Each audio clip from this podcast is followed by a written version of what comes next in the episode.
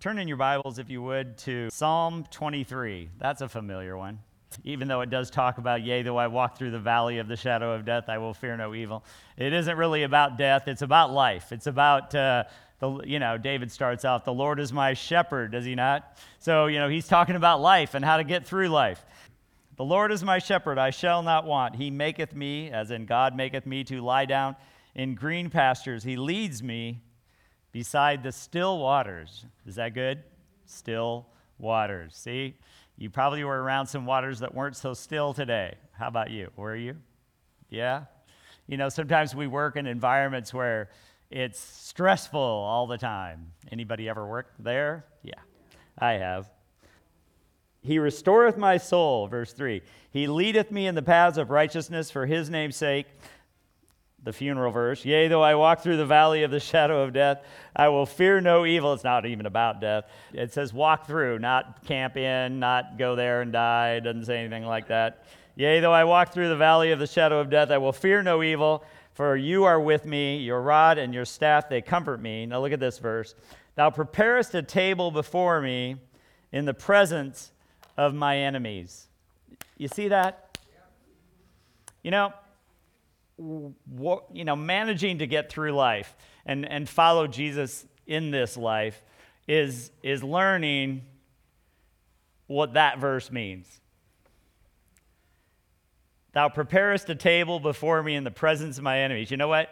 Yeah. Have you ever seen that commercial where I think they blindfold this guy and they bring him into a room that's full of things that smell bad, but they've sprayed some kind of air freshener in the room, and if they ask him what it smells like, and he goes, it smells really good in here. Then they take the blindfold off of him, and he sees how terrible it was and what horrible smelling things were all over the room, but he couldn't smell it because of the air freshener. We are supposed to be walking with the Lord in a way that we don't notice our enemies around us. We're supposed to be walking in peace and not paying attention to what the enemy's doing. He said, I prepare a table, a banquet before you in the presence of your enemies. They could be in the middle of the battlefield. They're sitting around and, you're at the table with your napkin and your excess silverware and too many plates and lots of really good food. Amen. And you're completely at peace. That's how God wants us. He wants us to get there. Okay, now, you don't get there in 1 second. You learn that peace belongs to you. That banquet in the midst of your enemies belongs to you. Now notice, he didn't say, I'm going to take you to a tall mountain where there aren't any other people and set up a banquet. Did you notice that? He said he's going to set it up right in the middle of the battle, right in the middle of the war, right in the middle of the people who don't like you and don't like the fact that you have their job in their mind, and don't like the fact that you are prettier than them, or handsomer than them, or younger than them, or anything, or have a better car than them, and they don't like your house, all right? They don't like you. They don't want you to succeed. But you know what? If God is with you, and now I want you to understand something. He doesn't treat everybody like this. Do you understand that? Our son Jake gets better treatment from us than most people around us. Do you understand that? And well, that's not fair. Sure it is, yeah, because he's ours. And he's our responsibility, right? But we don't really think about it as our responsibility. We kind of go overboard sometimes, don't we? But we don't mind that because he's ours. I love Teresa and Hannah, Diego, but I don't treat them, even Mark, I don't treat them better than I treat Jake, okay? Because it isn't because I don't love him. It isn't that I wouldn't do anything for him. It's just it's Jake. See, this is how God looks at you. See, that's the thing. It's 1 Peter chapter 2. You don't have to turn there, but I just think about this.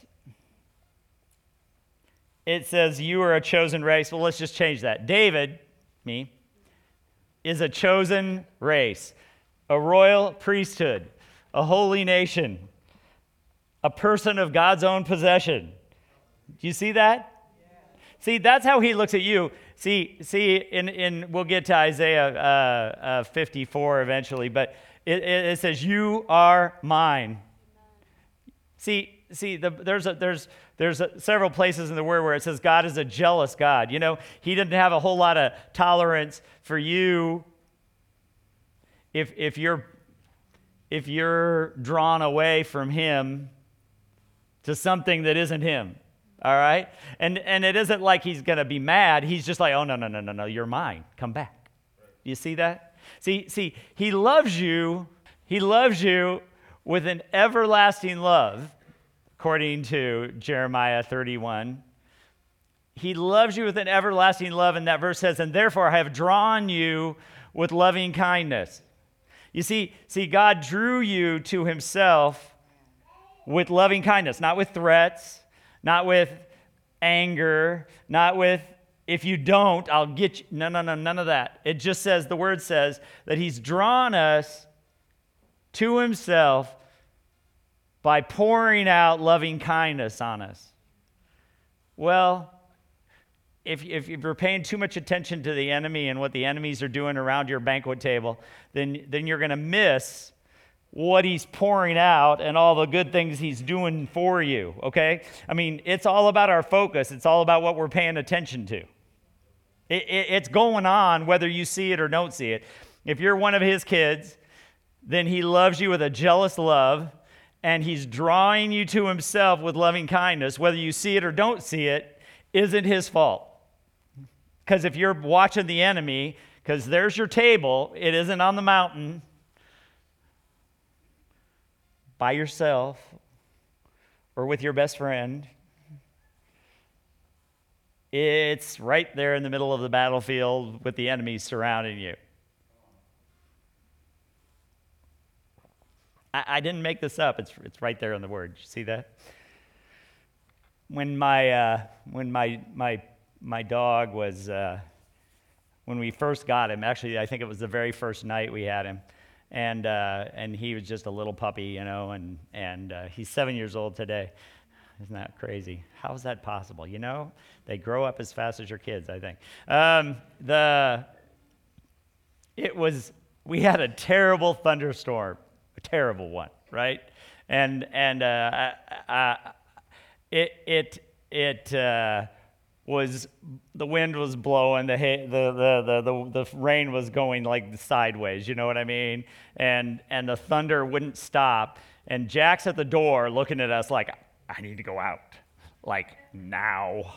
And we're like, it's bad out, and you're just a little puppy, and he's just looking at us with these eyes, like, and they're getting bigger and bigger, and you're like, okay, we will let you out, but you'll be sorry. And he ran out like it was a perfectly wonderful sunny day, did his business, and came back to the door like, why didn't you let me out sooner? This would have been so much easier. He didn't pay any attention to the lightning or the thunder or the rain or anything else. He acted like he didn't even notice it. And we're like, he still isn't bothered by noises. But the point is that, you know, life's got all sorts of stuff going on all the time, all right? And we can get drawn away. We can get all involved in it. We can start feeling all sorry for ourselves because of the circumstances we're in. You know, why did God have to set up my banquet table with all the enemies around me? You know, yeah, you can do that if you want, or you can just pay no attention to him. Because I told you, we'll get to Isaiah 54 eventually, but the word says, no weapon formed against you shall prosper. All right? So that means you don't have to worry about the enemy. You don't have to worry about what's going on. You don't have to think about what's going on because he's got you. I was in Bible school, so I was 30-ish, and I had a job at a psychiatric hospital for children and adolescents, and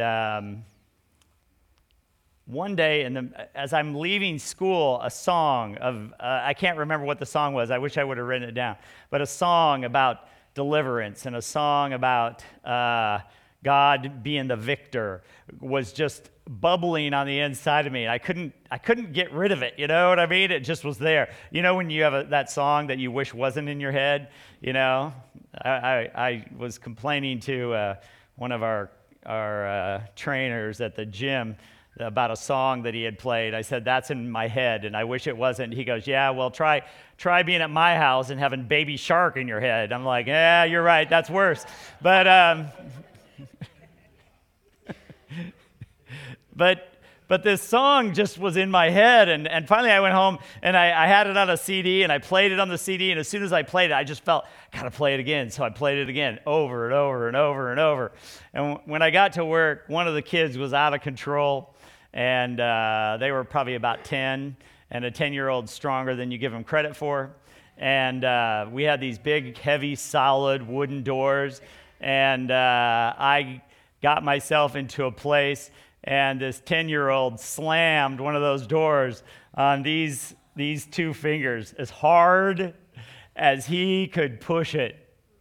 And those, you know, in those commercial buildings, they're big metal frames, and those doors, you know, it's a real sharp point, you know, sharp edge on the door.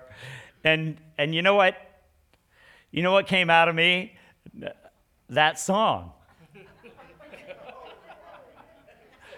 I almost started laughing, and it looked just terrible, you know. It just looked terrible, and I. But see, the table's prepared. The table's prepared in the presence of your enemies. No weapon formed against you is going to prosper. You know, we just gotta go. Okay, God, this is you and me. Here we go. So they made me go to their whatever emergency care thing, whatever. You know, I went over there, and the doctor looked at it, and he goes, "Oh, when they look like that, they're always broken."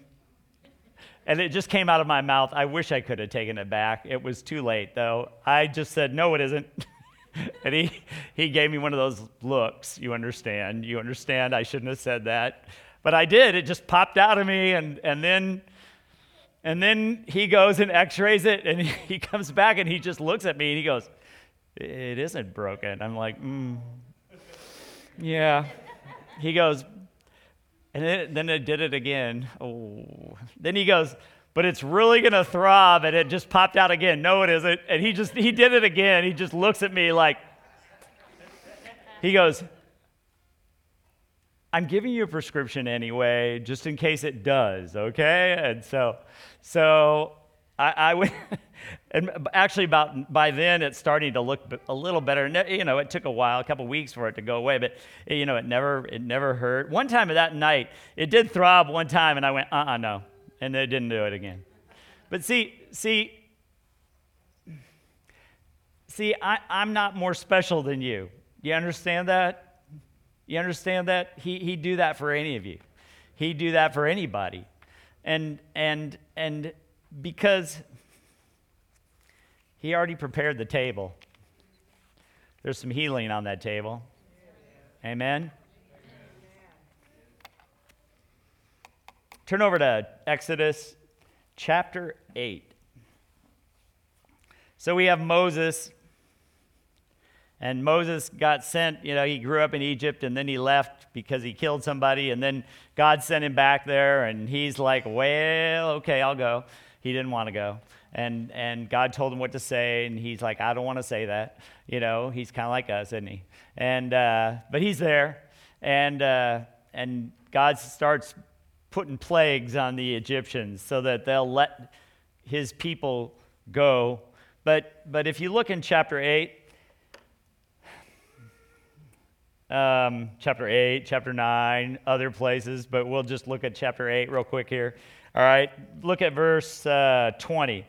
Now the Lord said to Moses, rise early in the morning and present yourself before Pharaoh as he comes out to the water, and say to him, thus says the Lord, let my people go that they may serve me.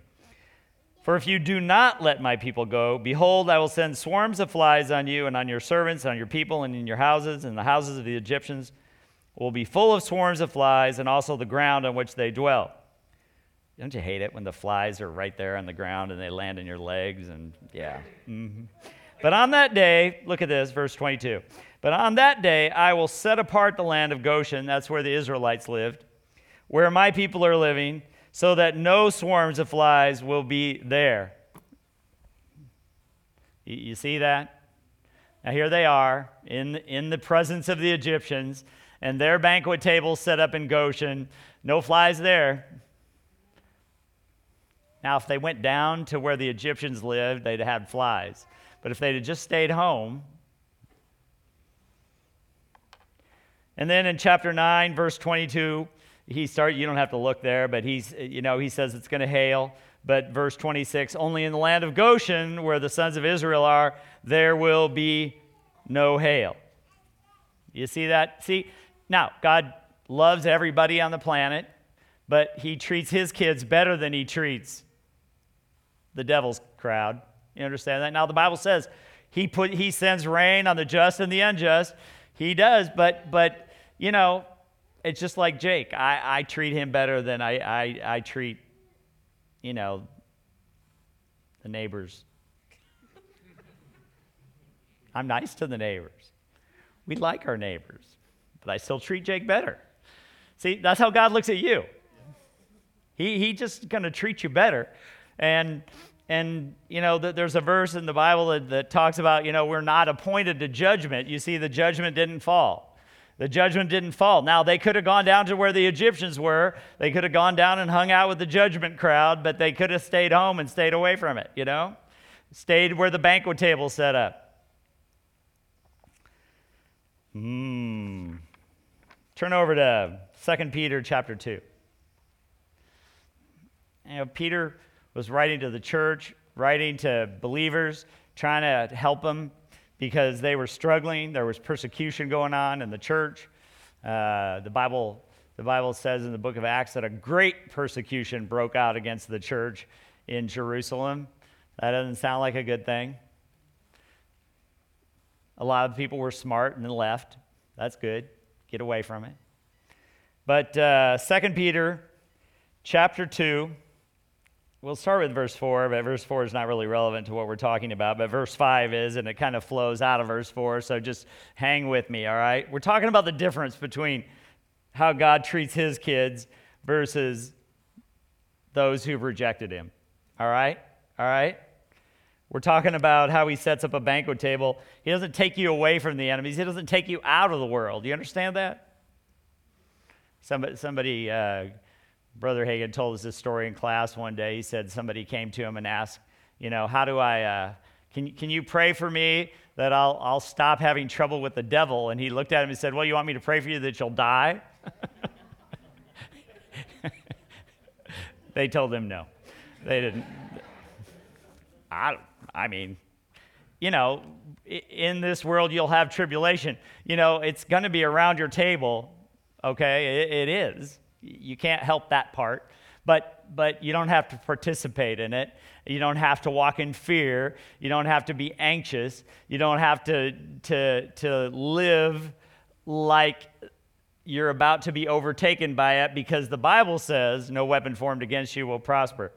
Are you in 2 Peter?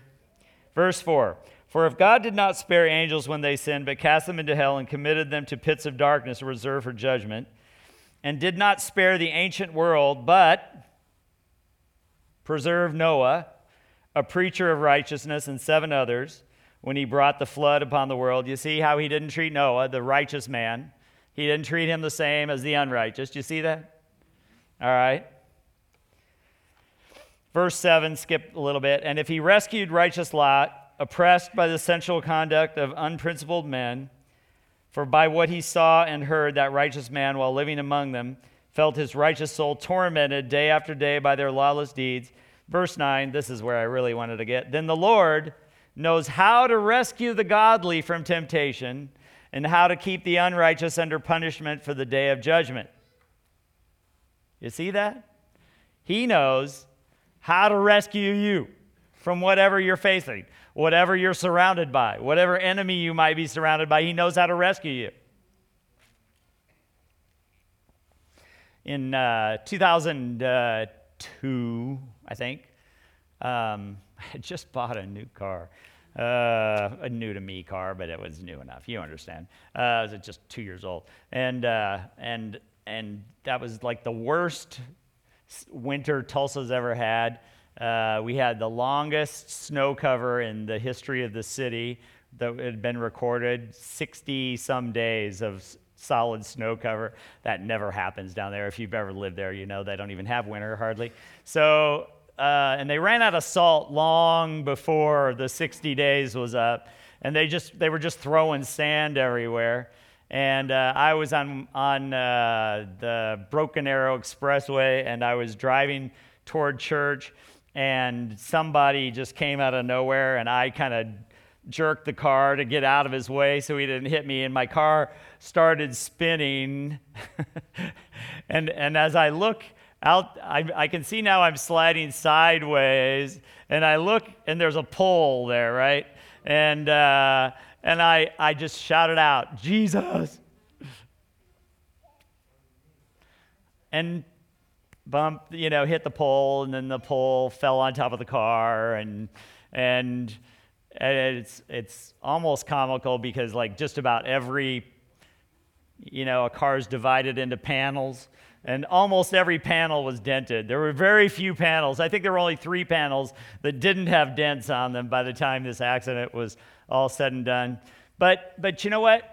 When the police got there, and I'm fine. Like I said, it was just boom. When the police got there, they're using their those little things that roll, and they're measuring skid marks and doing what they do. And he goes, "Yeah, you hit the pole going about 35 miles an hour. Well, 35 miles an hour is almost twice as fast as a human being can run. And if you think about running into a wall or a pole, going twice as fast as you could actually run, this is not a good thing." But what I felt, I'm not making this up, what I felt was like you bumped me to get my attention. That's all I felt. I didn't hit my head or anything.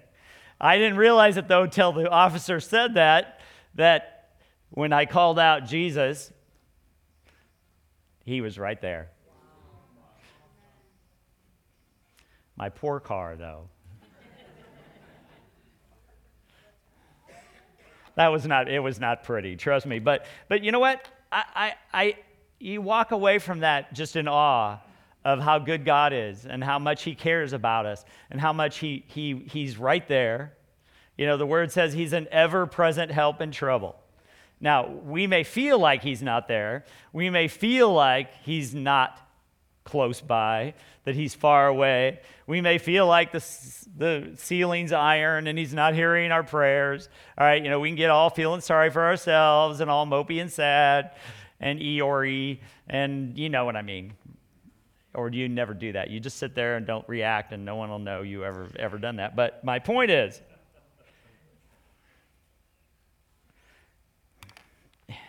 see, he's right there. But see, we can start looking at the enemy. We can start looking at our circumstances. We can start looking at that really hard place that you have me working, God. All right, you ever done that? I have. You can start, wishing that.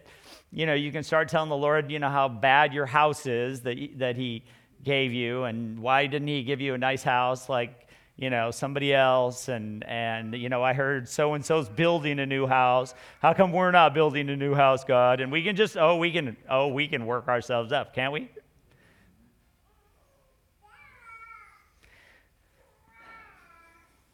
So that verse we just read, it says, God knows how to rescue the godly from temptation and to keep the unrighteous under punishment for the day of judgment.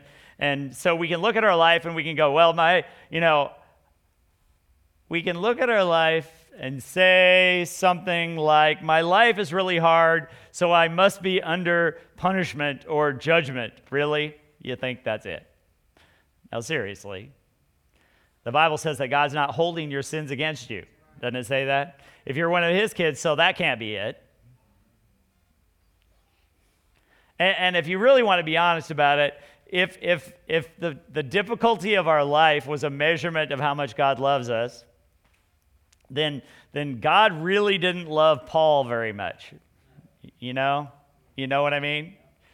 You know, Paul, 2 Corinthians, you know, he starts talking about how many times, 5 times he received the 39 lashes, 3 times he was shipwrecked, he was beaten with rods, you know, he was in danger on his journeys and naked and blah, blah, blah, you know, right? So God must not have loved Paul very much if that's the measurement, but it isn't the measurement. See, Paul said... all that stuff. See, Paul knew he was sitting at the banquet table. He said, I'm more than a conqueror. I think from the outside looking in, you'd have been like, no, but see, Paul knew what he was living. He knew what he was experiencing. He knew all the people who were getting saved and all the people that were getting healed and the people, you know, when he was in his meetings and he's like, you, stand up, you know, on your feet, cripple guy, boom, healed, jumping, running. You know, he knew the victory he was walking in. Yeah, all this stuff was going on around him, all this stuff, you know. Shipwreck wasn't his fault. He tried to tell him. He didn't even say, I told you so exactly. He kind of, sort of, kind of. I would have, for sure.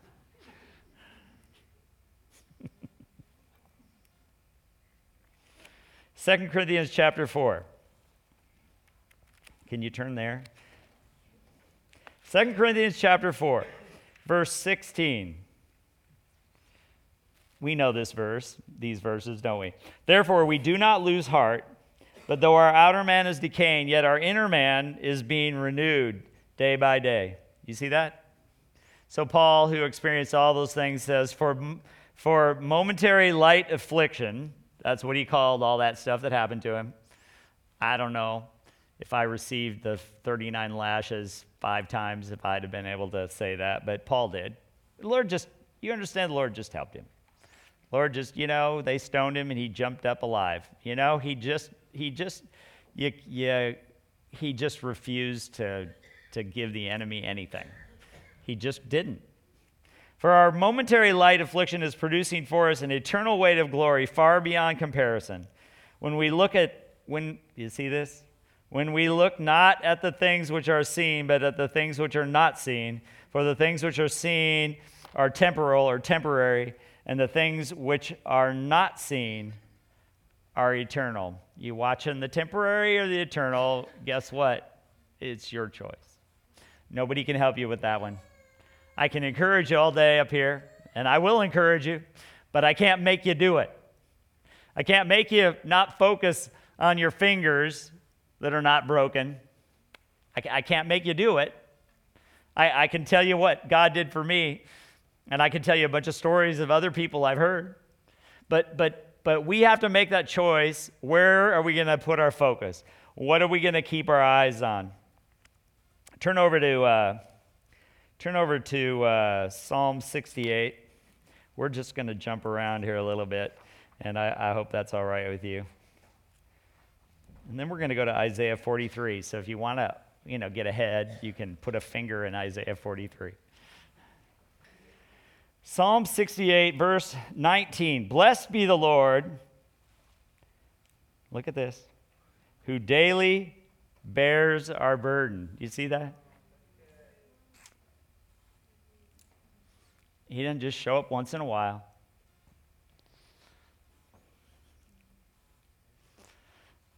You know, Jesus said each day has trouble of its own. We know that. So there's a burden. There's stuff going on. But he's right there with you. He's right there helping you. You just got to see it. Keep going. The God who is our salvation. Verse 20. God is to us. I love this. This is like, God is to us a God of deliverances. And to God... the Lord belong escapes from death. Do you see that? See, he's a God of deliverances. He's a God of deliverances for Rob, who, have you been in war? Yeah. Not exactly, but he's in the military, right? So he could be. He's a God of deliverances from, you know, from the people that Fenice works with. I'm just joking. But no, he's the God of deliverances from the neighbor who doesn't like you, and from the relative who doesn't like you, and from the dog that didn't like you. I mean, he's the God of deliverances. I love that. I could just kind of camp right there. I just get excited about that because you know what? He all of us, we can be, if we're going to be honest, God's brought us out of something. All right, if you've been walking with him at all very long, he brought you out of something. And if he hasn't brought you out of it completely, he's trying to get you out of it completely because that's what he does. He's all about getting you where he wants you to be. Not because it helps him, you understand? He's trying to help you. And he doesn't do that for the people that aren't his kids. He does that for his kids because he's trying to help you, trying to get you to where you can walk in the blessing and you can walk out his will and feel fulfilled and feel satisfied. Psalm 91 says, with long life will I satisfy you and show you my salvation. See, he doesn't want you to just leave this world sad and disillusioned and I wish I could have done more. No, he wants you to be satisfied. He wants you to get to that finish line and go, yes, I did it. I finished my course. And now I'm going to go see Jesus and just be done. But see, we got to cooperate with him. So he's a God of deliverances, so we got to hook up with him and let him deliver us. You understand that? There's probably not a person in this room who's 100% there. If you are, come and talk to me afterwards. I want to know how you did it. All right? But there's probably not a person in the room who's 100% accomplished. He's a God of deliverances, and he wants to deliver you. So just let him. Just cooperate with him, okay?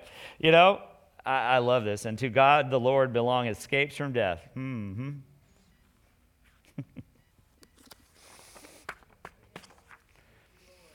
All right. I told you Isaiah 43. Did I say that?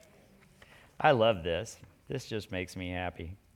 This one just makes me happy. So I'm getting real happy here. Isaiah 43, starting with verse 1. But now, thus says the Lord, your creator, O Jacob, and he who formed you, O Israel. We won't go into the big doctrinal thing, but you're Israel. So just, he's talking to you, okay? Do not fear, for I have redeemed you. I have called you by name, you are mine. When you pass through the waters, I will be with you, and through rivers they will not overflow you, and when you walk through the fire, you will not be scorched, nor will the flame hurt you. Keep looking here. For I am the Lord your God, the Holy One of Israel, your Savior. Now look at this. It gets interesting here. I have given Egypt as your ransom, Cush and Seba in your place. Verse 4, since you are precious in my sight, since you are honored and I love you, I will give other men in your place and other peoples in exchange for your life. Do not fear, for I am with you. Now, you might look at that and go, well, that's hardly fair. He's giving you better treatment than other people. Right, it's not fair because you're his kid, and it doesn't have to be fair. All right? No. He says, I'm going to give other people in exchange for you. In other words, if it comes down to, who gets the promotion, the devil's guy or you, it's going to be you if that's God's plan for you, because that's just what he does. He's going to give you favor. That's what favor is, isn't it? Isn't favor something that isn't merited? Okay, right? We don't earn that from him. You're his kid, so he loves you. He's going to give other people in exchange for you. Other people are going to get the short end of the stick and you're going to get the big one. That's how this works. He's going to bless you and not bless them. Well, is he not going to bless them at all? Does he not care about them? Sure he does. For God so loved the world. He was not willing that any should perish. You see that? But you know what? They're not calling out to him and you are. They're not asking for his help, but you are. They're not walking in faith, sitting at that banquet table in the middle of the enemies going, Lord, you see them around me? I am looking to you and trusting you because this don't look good. All right? And so you get favor. You get blessed. They don't. You do. That's just how it works. Because he loves you. Say it. He loves me. Say it again like you mean it. He does love you. Do not fear, verse 5, for I am with you. You know, we have a covenant relationship with God. A covenant in the blood of Jesus. A covenant, or it's a legal document. It's a legal relationship, right? There's a man side and a God side, and God has bound himself to this covenant in the blood of Jesus. You know, people are like, "Well, I demand." No, we don't demand anything of him, but you have that right because it's legally yours, the man and God relationship, and there's a man and a God side. But God has committed himself to be the God of deliverances. He's committed to support you, to help you, to save you, to rescue you, to provide for you. The list goes on and on. To heal you. Well, what does he ask in return?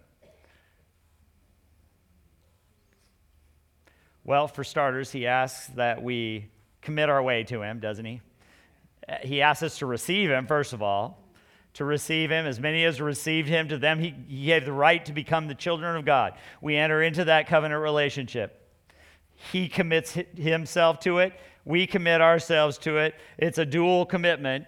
And once we're in, and then he starts doing his part. He's going to save you. He's going to rescue you. He's going to deliver you. He's going to help you. He's going to do what he promised to do. This is familiar. Turn over to 2 Chronicles, chapter 16.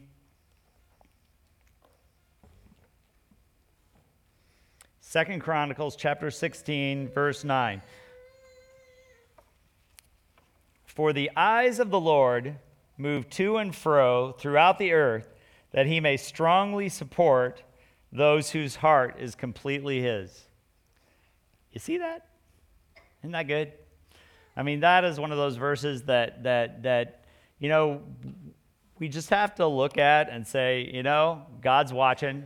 He cares. You remember when Moses was in the desert and he saw the bush burning? And, you know, he saw the flames and he saw that the bush wasn't being consumed. So he went up there. And what did the Lord say to him? He said, first of all, he goes, I have seen the misery of my people and I've heard their cry. You see that? See, you think he's far away. He's not far away. He's right there. In him we live and move and have our being, right?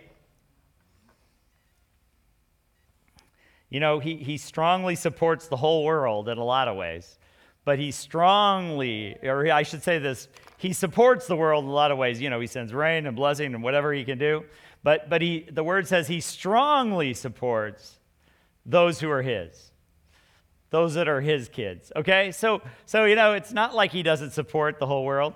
He does, but he doesn't strongly support them. He strongly supports his family, his kids, right? You know, you don't have to turn there, but Galatians 6:10 says this. So then, while we have the opportunity, let us do good to all people. This is Paul writing by inspiration of the Holy Ghost. Let us do good to all people, and especially to those who are of the household of faith. You see that? See, there's degrees in this thing. Does God bless the world? Does he love the world? Yes. Does he support us more? Yes. And get this. We're supposed to act like him. Do you see that? Look at it again. So then, while we have opportunity, let us do good to all people, and especially to those who are of the household of faith. Do you see that?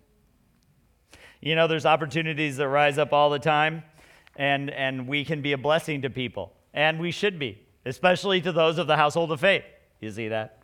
Meaning those fellow believers. Amen? Amen. All right. Philippians chapter 4, we know that. It says, be anxious for nothing, right? Actually, before that, it says, the Lord is near, be anxious for nothing. He's right there. You're sitting at the banquet table in the presence of your enemies. The Lord is near. Be anxious for nothing, but in everything by prayer and supplication with thanksgiving, let your requests be made known to God. And the peace of God, which surpasses all comprehension, will guard your hearts and minds in Christ Jesus. You know, God wants you to have peace in the storm, just like my puppy had peace in the storm. You remember when the disciples were out on the sea and the storm came up, and where was Jesus? Asleep. He was tired, but he was also at peace. He wasn't ruffled. He knew he was going to be all right. But the disciples were in a panic. They woke him up. But Jesus, you know, what did he say to him? He's like, where's your faith? Kind of like asking, what are you looking at? Where's your focus? What are you looking at? What are you thinking about? Do you not trust God? Do you not trust me? You know, we can walk in peace, you know. 1 Corinthians 10:13, when I was a kid, I memorized that verse. You know, no temptation has taken you, but such as is common to man. But God is faithful, who will not suffer you to be tempted above that you are able, but will with the temptation what? Also make a way of escape. Isn't that what he does? Isn't that what he provides for us? He's the God of deliverances. He's going to provide in temptation, in trial, in difficulty. He's going to provide a way of escape. He's going to make sure you have a way to get out of it, all right? I've been sued twice.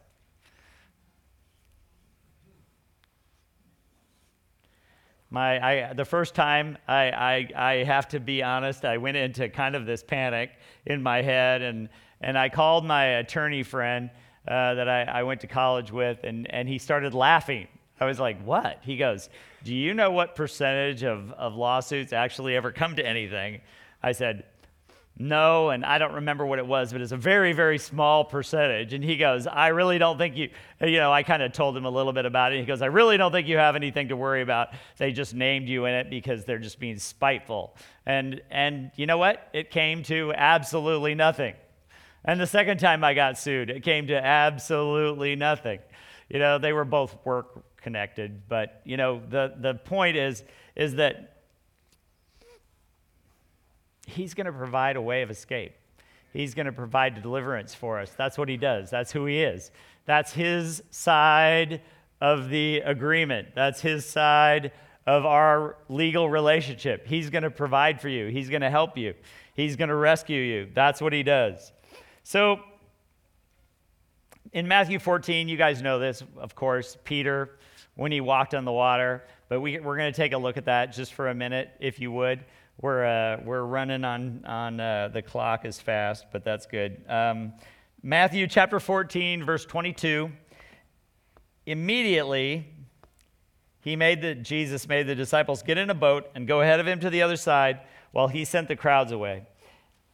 After he had sent the crowds away, he went up on the mountain by himself to pray, and when it was evening, he was there alone. But the boat was already a long distance from the land, battered by the waves, for the wind was contrary. And in the fourth watch of the night, he came to them, walking on the sea. When the disciples saw him walking on the sea, they were terrified and said, "It's a ghost." And they cried out in fear. But immediately Jesus spoke to them, saying, "Take courage, it is I. Do not be afraid." And then Peter said to him, "Lord, if it is you, command me to come out and walk on the water." And Jesus said, "Come." And Peter jumped out of the boat and walked on the water and came to Jesus, but he got his eyes off the banquet table and onto the enemy around him. Do you see that? All of a sudden, he's walking on the water, and it says he saw the wind. In other words, he saw the waves and the water splashing and the clouds, and he forgot about where he was and who was with him, and that Jesus told him to come, and he started sinking. And he must have started sinking slowly, or else Jesus was really close by the time he started sinking, because it says Jesus grabbed him, and then they walked back to the boat. But you know what? If we lose our focus, you know what? We just have to get it back. We just have to catch ourselves and say, no, okay, stop, I'm back. I know what I need to look at. I know what I need to pay attention to and do it. Amen? Talking about the difference between the way God treats his kids versus the others in the world. Revelation chapter 3, he's talking to the church of Philadelphia here. And verse 9, it says, I will make those who are of the synagogue of Satan, who claim to be Jews, though they are not, but are liars, I will make them come and fall down at your feet and acknowledge that I have loved you. You know, the enemies that are surrounding you, someday they're going to acknowledge that God was with you. Someday they're going to acknowledge that God was the one taking care of you, that God was the one who was helping you, that God was the one who rescued you, that God was the one who was with you, and they're going to acknowledge it. I mean, the word says every knee will bow and every tongue confess, but the word says that God's going to make them come down to you and acknowledge that he was with you. See, we get ourselves and we can start feeling sorry for ourselves and in a really tight place and get frustrated. But you know what? God hasn't forgotten you. He hasn't let go of you. He hasn't abandoned you in any way. He's right there. And he's going to make sure you stay on track. You know, he's going to make sure that, you know, the word says that he is able. Amen. He is able to deliver us. We just got to let him do it. Turn over to Psalm chapter 3, and we're going to close with this. Psalm chapter 3, we'll start with verse 1. O Lord, how my adversaries have increased. Many are rising up against me. Many are saying of my soul, there is no deliverance for him in God. But you, O Lord, are a shield about me, my glory, and the one who lifts my head. I was crying to the Lord with my voice, and he answered me from his holy mountain. I lay down and slept. I awoke, for the Lord sustains me. I will not be afraid of 10,000s of people who have set themselves against me round about. Arise, O Lord, and save me, O my God, for you have smitten all my enemies on the cheek. You have shattered the teeth of the wicked. Salvation belongs to the Lord. Your blessing be upon your people. Isn't that good? You know, he's got your back, and he loves you, and he's never going to let you go. Jesus said that, you remember? He said, all that the Father's given me I have, and no one can snatch them out of my hand. You know, you're not on the edge of losing it. He's right there with you. Just turn to him. Just realize where you're sitting. At the banquet table in the middle of the storm. The storm's all around you. The enemies are around you. But you can live in peace.